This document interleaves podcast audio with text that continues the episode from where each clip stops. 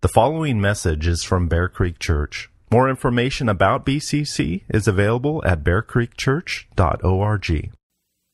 If you are a guest here, my name is Pastor Bill Pritchett. Thanks so much for joining us. If you have not done so already, you're going to want to grab a Bible. And if you have one, you can open up to the book of Romans and chapter 12. So this past week, some of you may know that the famous author Beverly Cleary passed away. Some say that she's an Oregon native. She's from Portland, so I don't know if that really counts, but you can discuss that in your groups later. But when I was in the 5th grade, 6th grade, and 7th grade, I believe, every year when I had to do a book report in school, I did it on The Mouse and the Motorcycle. So that's my life hack to any kids watching. If you have to do a book report in school, just do the same book every year. I remember at that time we actually had mice in our house, and so I would leave my little toy motorcycle out, and I would like booby trap it. So there was like a string on it so I could tell if it moved during the night. It never did. So she was 104, almost 105. I have no desire to live to be 104. So my section this morning is Romans 12, 3 through 8. But well, I have a confession to make. I'm going to cheat just a little bit. I'll give you a moment to process that information. I actually want to take a look at verses 1 and 2 as well. And so we're going to read together Romans chapter 12, verses 1 through 8. Let's read it. I appeal to you, therefore, brothers, by the mercies of God, to present your bodies as a living sacrifice, holy and acceptable to God, which is your spiritual worship. Do not be conformed to this world, but be transformed by the renewal of your mind, that by testing you may discern what is the will of God, what is good and acceptable and perfect. For by the grace given to me, I say to everyone among you not to think of himself more highly than he ought to think, but to think with sober judgment, each according to the measure of faith that God has assigned. For as in one body we have many members, and the members do not all have the same function, so we, though many, are one body in Christ, and individually members one of another.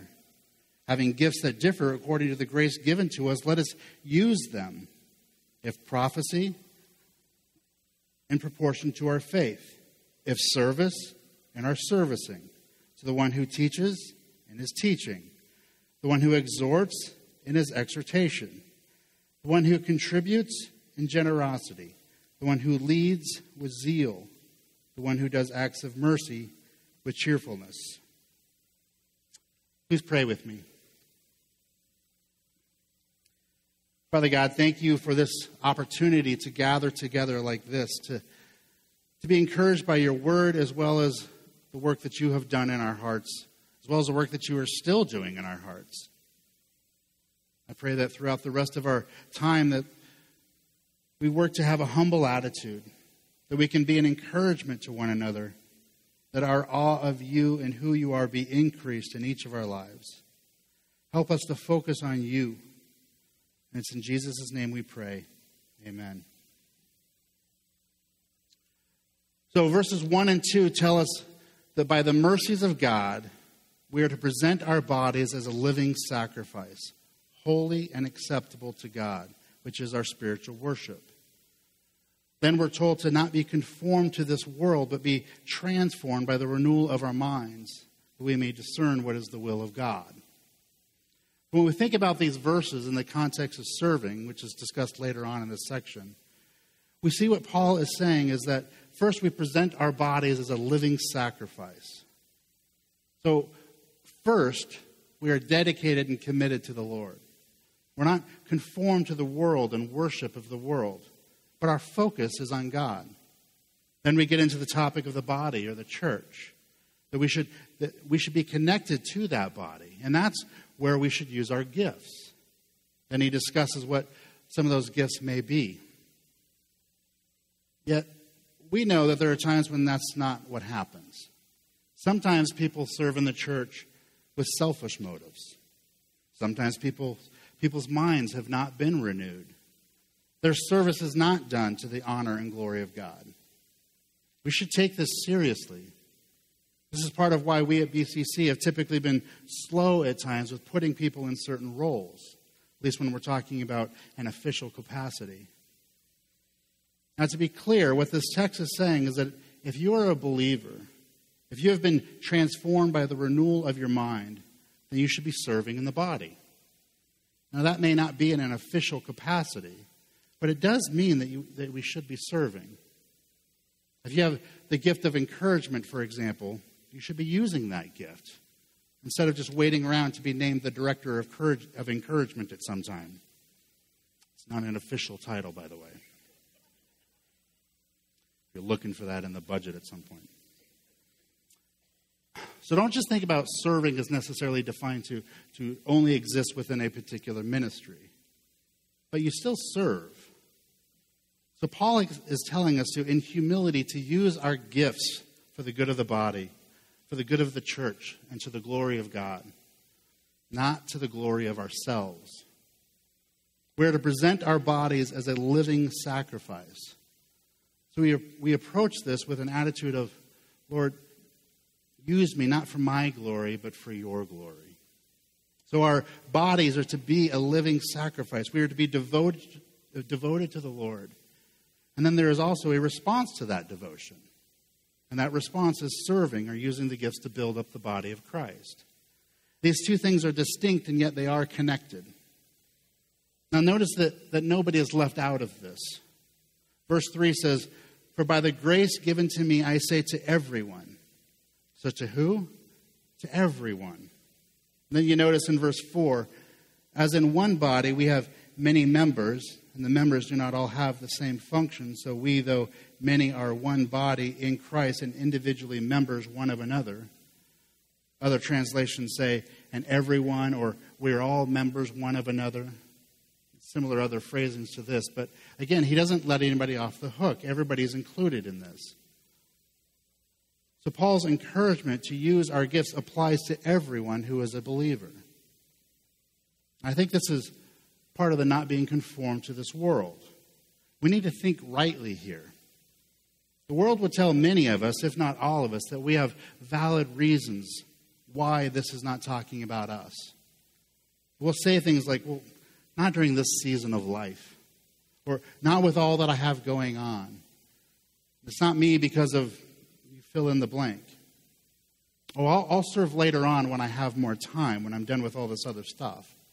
We can think of all of these reasons, but Paul seems to be saying here, we all, so everyone. Now, is there room for discernment in terms of how much time or to what degree? Well, I would say yes, and we'll touch on that in just a minute, but let's be honest with ourselves with the amount of time and energy that we have. Let's be careful to not overstate or understate our availability. We have an odd habit in this culture of our worth seems to be connected with how busy we are. So we'll say that we're really busy even if we're not. Or maybe it's that we really are too busy, but are we busy with the right stuff? So let's just be honest with ourselves. Listen, my goal this morning is to encourage you in your thinking about how to use your gifts and why it's important.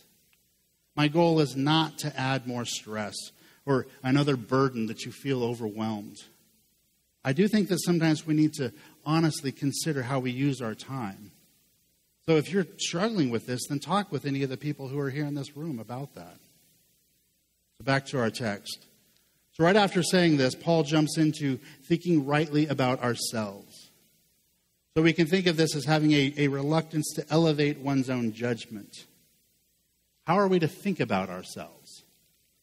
In verse 3, Paul kind of tells us the same thing, but one time he focuses on the negative, the don't do this, and then one time on the positive, but instead do this. So first, the negative.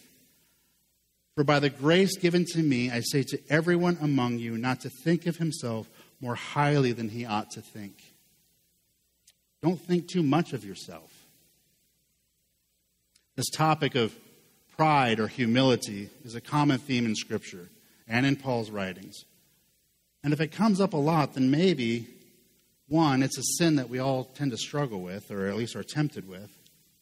And or two, he sees the danger of this sin going unchecked within the church because of the damage it can cause. Pride can take two classic forms. Primarily, we think of the self-elevating braggart, the person who tells you how smart they are, all that they've accomplished, all the amazing trips that their wealth allows them to go on. They're legends in their own mind. They may even tell you how great they are, though maybe more subtly, but they go on and on about how they could do a better job than so-and-so at this. So this may be a way for them to say, basically, I'm better than them. If you have kids, you probably can see this play out at times, especially with small children, like 4 or 5. It can be funny, but they can very matter-of-factly tell you all the great things that they can do and how wonderful they are. Kids can just sit and list all of their accomplishments, and it can be kind of cute. But let's be honest. If you have somebody over for dinner and the husband goes on and on about the same thing, we find that obnoxious. When our girls were younger, I can remember people would say around Anna, when she was like 2 or 3, going, oh, she's so cute, to where Anna would begin saying, oh, I'm so cute. And Jessica would quickly try to come back here and say, well, what really matters is your heart, sweetie, while trying not to laugh at the same time. The other form of not thinking as we ought is more subtle, that of the self-deprecating. Those who self-consciously talk about themselves as if they were nobodies, sometimes not so subtly, hoping that you'll respond with words of encouragement. Both involve thinking too much of ourselves, of focusing too much on ourselves. Humility is seeing ourselves neither higher than we should nor lower than we should. Humility is seeing ourselves rightly. So in other words, the answer to the problem of pride is not self-denigration. That's still pride. No, the answer that Paul provides here is not, you need to stop thinking of yourself as a big shot and instead start thinking of yourself as a completely terrible person. No, he's saying, do not think of yourself more highly than you ought, but think of yourself with sober judgment. In other words, this is one of the ways in which a Christian has a renewed mind. To think of ourselves in a worldly way is just to constantly compare ourselves to others. To think of ourselves rightly in this way is to see ourselves as having value on account of God's mercy and God's grace. That my significance, that my identity, that my value, that my part, that my role within the purposes of God is on account of who God is and what God has done, not on account of what I am and what I'm seeking to do for God. So we can understand and identify pride. Yet, this is not one of our favorite topics. We don't really enjoy talking about pride.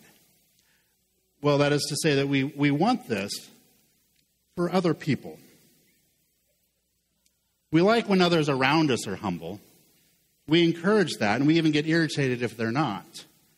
But we don't like this topic when it comes to ourselves. But I'll be honest and say that I would be hard-pressed to find somebody who doesn't struggle with pride, at least to some degree. So it's a reminder that we need, even if we don't like it. But we don't like to talk about it, so we'll just move on. With this section of Scripture, we see this primarily in the context of others. These verses continue to talk about the church, and we'll get to that in a few minutes. So we just mentioned this, but how are we to think about ourselves? So Paul gives us the negative in the first part of verse 3. Don't think more highly of ourselves than we ought to think. And now we get the positive advice in the second part of verse 3. Think of yourself with sober judgment. Instead of overestimation, there is to be sober thought. We are to think with sober judgment, or to be in one's right mind. It is to be in one's right mind. You see, conceit, or thinking too highly, is treated as a form of insanity. If you think of yourself the way that Sorry, if you don't think of yourself the way you ought to think, you're insane. You're out of your mind. I mean, if you're living an illusion about who you are and what your giftings are, and that's not based in reality, that's insane. You need to think soberly. You need to be in your right mind. He says, I'm telling you, don't think more highly than you ought to think. Don't overestimate your value. Don't overestimate your gifts. Don't overestimate yourself. There's a very ugly sin contained in exaggerated self-esteem. So it's basic to the text that he says, don't have an exaggerated opinion of your abilities or your gifts, but rather think more highly, or to think more highly than you should. Think soberly. We can think of the word wise. Think wisely. Think sanely. Think rightly. Be in your right mind. Don't think too high. Now watch this one, but also don't think what? Don't think too low. Think rightly. Don't go around saying, oh, I'm an awful person. I'm a slug. And when somebody says, no, you're really good at this, to which we respond, oh, it was nothing. I'm nothing. That's a mild form of bragging. Because what you want is for somebody to say, no, you're wonderful. While inside we're saying, go on. No, really, keep it up. I love it. So don't think too high, but think rightly. Don't think too low, but think rightly. Be in your right mind. Recognize your limits. Keep a proper measure of your gifts. We're not trying to advocate some kind of false humility, but it's pretty odd to think you're something when you're not. Galatians 6:3 says, for if anyone thinks he is something when he is nothing, he deceives himself. Another one of those verses we don't always like. So, you know, one of the things you want to learn in your area of spiritual gifts is this. Don't have an exaggerated opinion of what you can do or your gifts. Think realistically or wisely. There's no room for exaggerated self-esteem, whether it comes in boastfulness. I'm one of the greatest. You know, you should probably name a building after me. And on the other hand, don't have that false modesty that says, I'm nothing, I'm a horrible person, right? Don't look at me. But really, what you're trying to do is guilt people in so that they tell you how great you are. Both are unacceptable. Paul continues, according to the measure of faith that God has assigned. Some suggest that we understand this line as sound judgment comes in proportion to the degree of our faith. So if we have strong faith, we'll think rightly of ourselves. And while I would agree, and I don't necessarily think that's wrong, others point to the fact that the word translated as measure should really be translated as standard, to the standard of faith that God has assigned. So the idea is that God has allotted to each believer a standard of faith by which to measure ourselves. And that standard is Christ. Paul is not asking the believer to estimate themselves according to a changing subjective feelings, but to estimate themselves according to their relationship to Christ. When one sees that Christ is the standard of measurement, they'll not think of themselves more highly than they ought to think, but rather think of themselves rightly with sober judgment. It's impossible to think more highly of ourselves than we ought if we are sound on this point. If we truly make Christ our standard, we'll experience the reality that we see in Matthew 5. God blesses those who are poor and realize their need for him, for the kingdom of heaven is theirs. This could be paraphrased, how happy are those who realize that they have nothing within themselves to commend themselves to God, for theirs is the kingdom of God. If Christ is our standard, the tendency to exalt ourselves by comparing ourselves with others will be eliminated. Those who pride themselves because they are more gifted than another believer will cease their foolishness when they make Christ the standard of measurement. A clear focus on Christ, then, is the key to thinking rightly about ourselves and should be the goal of our spiritual practice. All of this is a call to profound humility. One key not to miss in this verse, though, is the line that God has assigned. The gifts are given to us by God. We have nothing to boast in.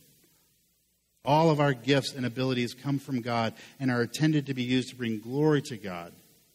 So this should lead us not to discouragement, but to praise of God. So we are to love God well. And from thinking rightly about ourselves, we move on to verses 4 and 5, to thinking rightly about others in the church or fellow believers. Verse 4 and 5 say, just as our bodies have many parts and each part has a special function, so it is with Christ's body. We are many parts of one body and we all belong to each other. The word "as" at the beginning of verse 4 links closely with verse 3, because when we think rightly about ourselves and Christ is the standard, we'll be able to accurately think about those within the church or the body of Christ. Verse 4 tells us that we all have different gifts. Did you know that? How do you feel about that? If we're honest, sometimes we like that, but sometimes we don't. This is why Paul started with talking about our pride. We sometimes want the gift that somebody else has, or we think that we could exercise their gift better than they do. And maybe there are times when there's an element of truth to that. And yet, we may not be in a position to use that gift. We may have several gifts, and God may be using a different gift of ours, one that is maybe less glamorous. Selflessness is important for using your gifts for the good of the church. And the recognition that we all have a particular role and that we're using those gifts to serve the body and fill the needs within the body. It doesn't work if everyone is trying to fill and serve in the same role. We can think of an orchestra. It doesn't sound good when you first arrive and all the people in the orchestra are there and they're warming up. And they're all playing their own parts. That's not a beautiful noise. When they're each doing their own thing, it doesn't necessarily sound pleasant. It's not a beautiful noise if all the participants are trying to outdo one another, or they're all trying to do their solo at the same time. The beauty comes out when each understands their role and their part, and they contribute to the collective work. And in the context of the church body, they actually work together to build up the body of Christ. And it makes a beautiful noise. So with the sovereignty of God in mind, when thinking about our gifts or our roles, we understand that God has us where is needed for the good of the church. We may desire a different role or to utilize a different gift, but we need to not grow bitter that we are not being used in the way that we prefer, but to trust God and His plans and His use of the gifts that He has given to us. The use of our gifts must be rooted in the gospel. Now that emphasizes our unity. We're all one. And yet we're all diverse because we all have different gifts and different roles. Now, if you have a body that has a member that says, well, I'm not going to function, then you've got a problem. And that's what he's saying. Everything in the body has to work together. Everything in the church has to work together. If you've got parts of the church that aren't functioning, the whole body suffers. So we are one body made up of people who have different gifts. And we're all to use those gifts for the building up of the body. So part of this is our working together as one body. But part of it, too, is that we have to work together when there's an issue within a part of the body. Sometimes our physical bodies, when something is wrong with one part of the body, other parts will step in to compensate. It's not necessarily as good or as effective, but it can work for a time while the other part is being fixed or healed. Yet sometimes in our physical bodies, if they're not sure what's wrong, what do? They may look to your head or to your brain. Is there something wrong with the communication from the brain to the body? Jesus is the head of the church. So is there a disconnect or a lack of connectivity from the body to the head? Are you connected to Jesus? So we love God well and we love fellow believers well. Next, we are to think rightly about our gifts. Let's read verses 6 through 8. Having gifts that differ according to the grace given to us, let us use them. If prophecy, in proportion to our faith. If service, in our serving. The one who teaches, in his teaching. The one who exhorts, and his exhortation, the one who contributes in generosity, the one who leads with zeal, the one who does acts of mercy with cheerfulness. So in thinking rightly about our gifts, we must consider a few simple truths. One, we all have gifts. No Christian is left out. You may not have one of these specifically mentioned here, though you probably do. But you do have at least one spiritual gift. Isn't that humbling? Number two, this list is not exhaustive, the one we see in Romans. 1 Corinthians 12:27-28 lists several others. Some have counted 15 gifts listed in Scripture. Others say that there's 19. I personally think that the spiritual lists do not claim to be an exhaustive list. Number three, gifts are to be utilized. We must understand that spiritual gifts, as verse 6 calls them, are personally administered by the Holy Spirit. And it's in varying degrees and styles. So we should simply, soberly, and humbly exercise them. Verse 6 says, having gifts that differ according to the grace given to us, let us use them. So we all have gifts. We have a function. What is it? We shouldn't think too highly and see our gift or our function or our role as something that is not, but we should see it rightly. And then we should do them. If God gave you a gift and made you a part of a body of believers, he did so with the intention that the gift is to be used. But what can be hard is there's no guarantee that it will be used in the way that we would like it to be used. There's an intentionality to the fact that we have different gifts. There's a purpose. So God has orchestrated our gathering as a church body of believers with a purpose. And we are to use the gifts that God has given each of us to use for the good of the church and for the glory of God. And here's the reality. Many people within any given church body, they do use their gifts. And many people do not. And if you're one that does not, I would encourage you to consider why that is and how you might start. Again, that doesn't mean that you have to dive in head first. You may have to be wise with time management. And there are others who are not here this morning that also do not use their gifts. You could help the church by encouraging them to look for ways to use their gifts. Now, we don't have time to go through this list and discuss each area individually, but the list of gifts we see here, Alistair Begg summarized it this way, and I like this. He said, if you preach, just preach God's message, nothing else. If you help, just help, don't take over. If you teach, stick to your teaching. If you give encouraging guidance, be careful that you don't get bossy. If you put in charge, don't manipulate. If you're called to give aid to people in distress, keep your eyes open and be quick to respond. If you work with the disadvantaged, don't let yourself get irritated with them or depressed by them. Keep a smile on your face. Forgive me for not using a Scottish accent to do that. But you can go online and listen to it. But how do we know? In closing, let me touch on this question. How do we know what our gifts are? Has there been a time when somebody says that you're gifted in a certain area and you're surprised? You didn't know that you were gifted there, or you've just never thought about it before. When I was in school, I wasn't really sure what I wanted to do for a job after college.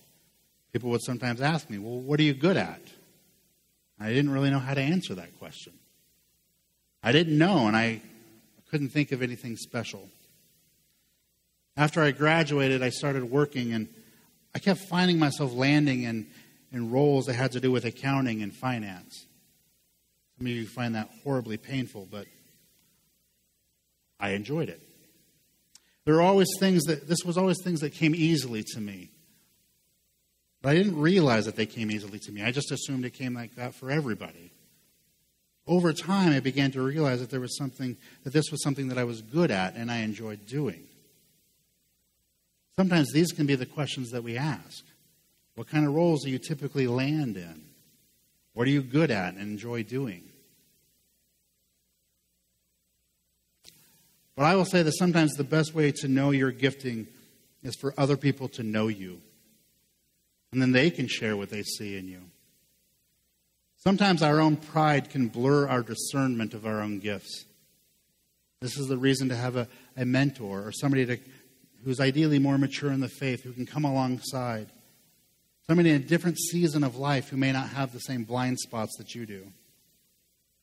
I'll even take that a step further. I've always liked the model of we should all have a Paul and a Timothy in our life. We should have that person who can come alongside and mentor us. And at the same time, we have someone that we come alongside and can mentor. And in that, we love God well, we love fellow believers well, and we love our gifts well. Then we go to the Lord in humility, saying, Lord, help me to not think of myself more highly than I ought. Help me to use the gifts that you have given me for my glory. No, for your glory and not my own. Don't pray that. That would be bad. This is the last time I will be speaking at Bear Creek Church. With that, let's pray. Father God, thank you for this time. Thank you for the ladies that have taken the time out of their busy schedules to come here this morning. Not just to hear the words that we share, but to be an encouragement to one another. We do pray for humility. We pray for discernment and the use of our gifts. I pray that where there are opportunities to even encourage others in the use of their gifts, or to encourage others with gifts that they're already using, help us to do so, but to do so in love and with humility. Lord, bless this time, and we thank you that you have orchestrated our gathering together. It's in Jesus' name that we pray. Amen.